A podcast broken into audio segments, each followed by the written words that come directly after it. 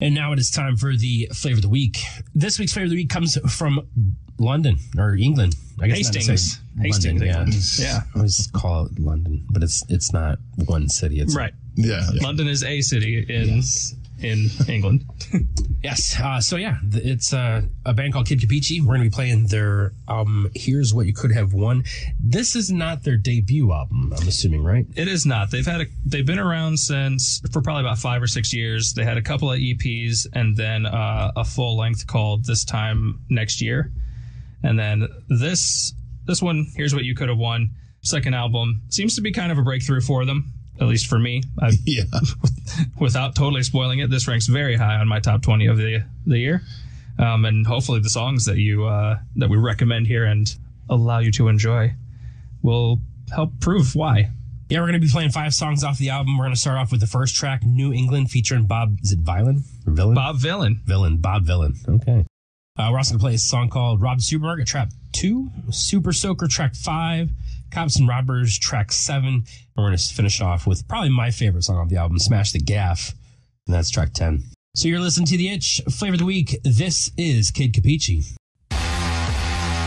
Welcome to the new world, the new England. Come witness the greatness of Britain. Driving around in a German car. Stop for lunch in a sushi bar. Get my news from the Daily Star. Get my kids from the tits and asses. Never mind about social classes. I'll cast my vote regardless.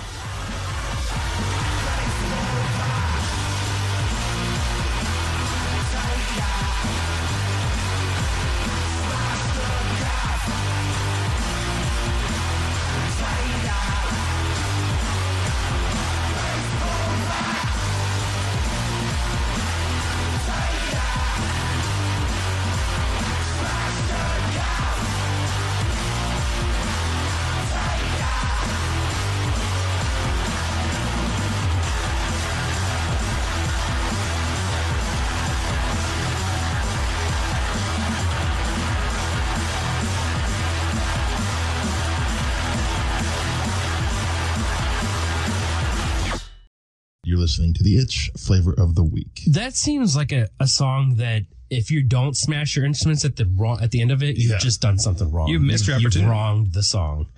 If you failed to smash The gaff. the gaff, right, right. Exactly. You know what? I've discovered in the past year or two so many bands that I really enjoy that are from the UK. Yeah. You know what the big problem with that is? They're in the UK and they don't come over here and travel. Yeah. Exactly. Yeah, they don't tour over here. I, I'm this whole time we're listening to these to the songs that we just played here Yeah. from Kid Capici. I'm like, I want to see them live. And it's not that it's not possible, but it's much less likely. No, I think if anything, you, you're going to have to probably schedule a time to go over and see one of those festivals. Yeah. Yeah. I but think try to find one where you can like knock a couple out all Yeah. at once. we were also playing a, a band blender Yes. while we listened to these and i think we figured out who they are a little bit because i was trying to figure it out before and I, I couldn't quite nail it i was trying to think of other uk acts to compare them to Yeah.